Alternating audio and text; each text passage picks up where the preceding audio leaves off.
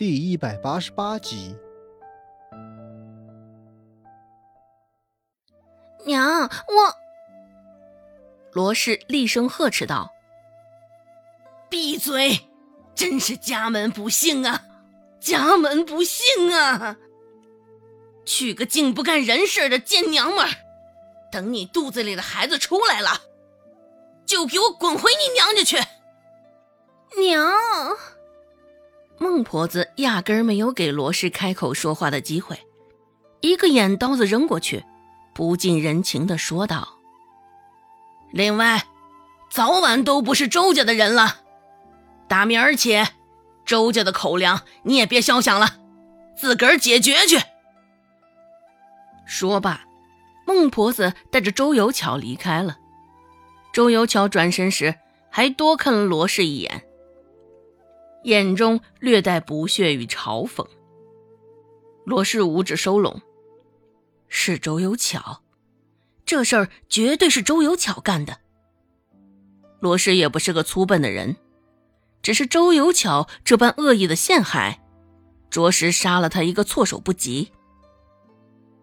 见罗氏一副失魂落魄的模样，周成凑上前说道：“娘。”你也别太伤心了，跟奶好好说说，赔个不是，奶会原谅你的。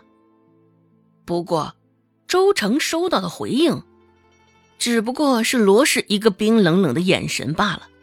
周成也是被他的眼神给噎到了，不明白他这般好心劝解，怎么好像还说错了一样。周芷自是知道罗氏现在心里的想法，周芷说道。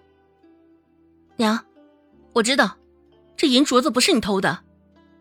一句话，没有任何感情的，完全就是陈述的模样。不过，周芷这话，却是掐着罗氏的心思说的，而这话传到罗氏的耳中，也是大不一样了。罗氏一脸意外的抬起头，视线紧紧的凝在周芷的身上，没有想到。还会有人相信他？罗氏开口说道：“小芷，娘，娘没有白白生下你，也没有看错你。”说话的时候，罗氏的嗓音还带着几分的哭腔，只是现在略有几分激动。一句简短的话，也被他讲的这般断断续续的。说着，罗氏还走上前，紧紧的抓起周芷的手。罗氏的手冰冰凉凉，倒是周芷的手火热极了。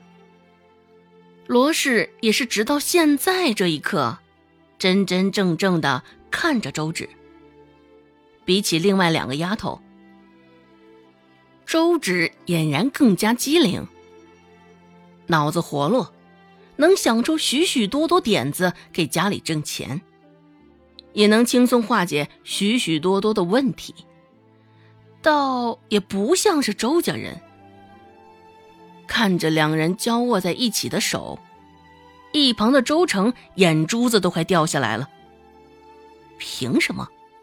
凭什么丑八怪随随便便说上一句话，就能受到这样的待遇？而他。却只能被冷落忽视。周成的心里不平衡极了，受了天大的委屈。罗氏整个人精神头也没了，便摆摆手，直接回了房间。走的时候，没有忘记多看了周芷一眼。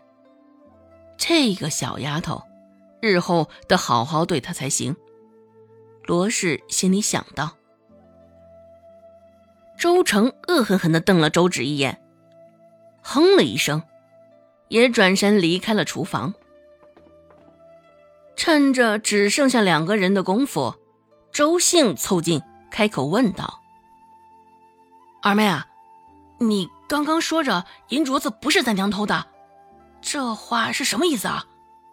周芷回答道：“的确不是咱娘偷的，刚来厨房间。”能够在这么短时间内就翻炉灶，扒开灶堂里的灰找到银镯子的，你不觉得有些蹊跷？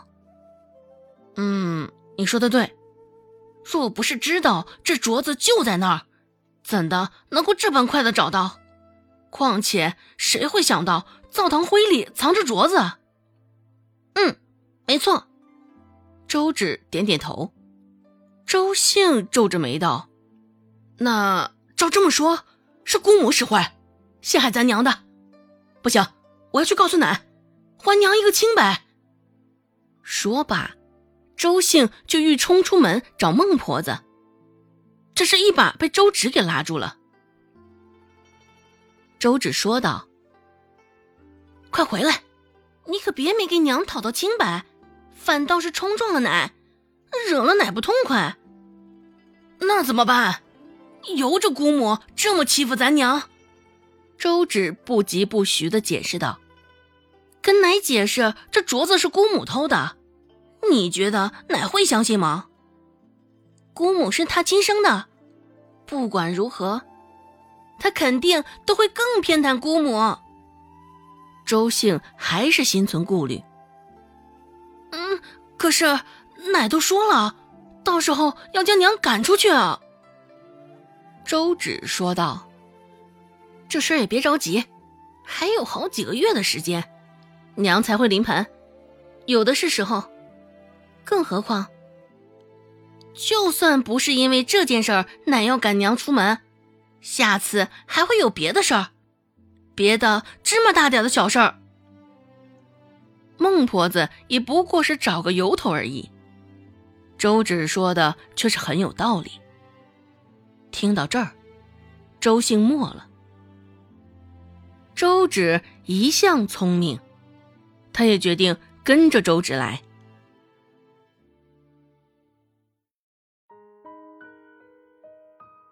本集播讲完毕，感谢您的收听。感兴趣，别忘了加个关注，我在下集等你哦。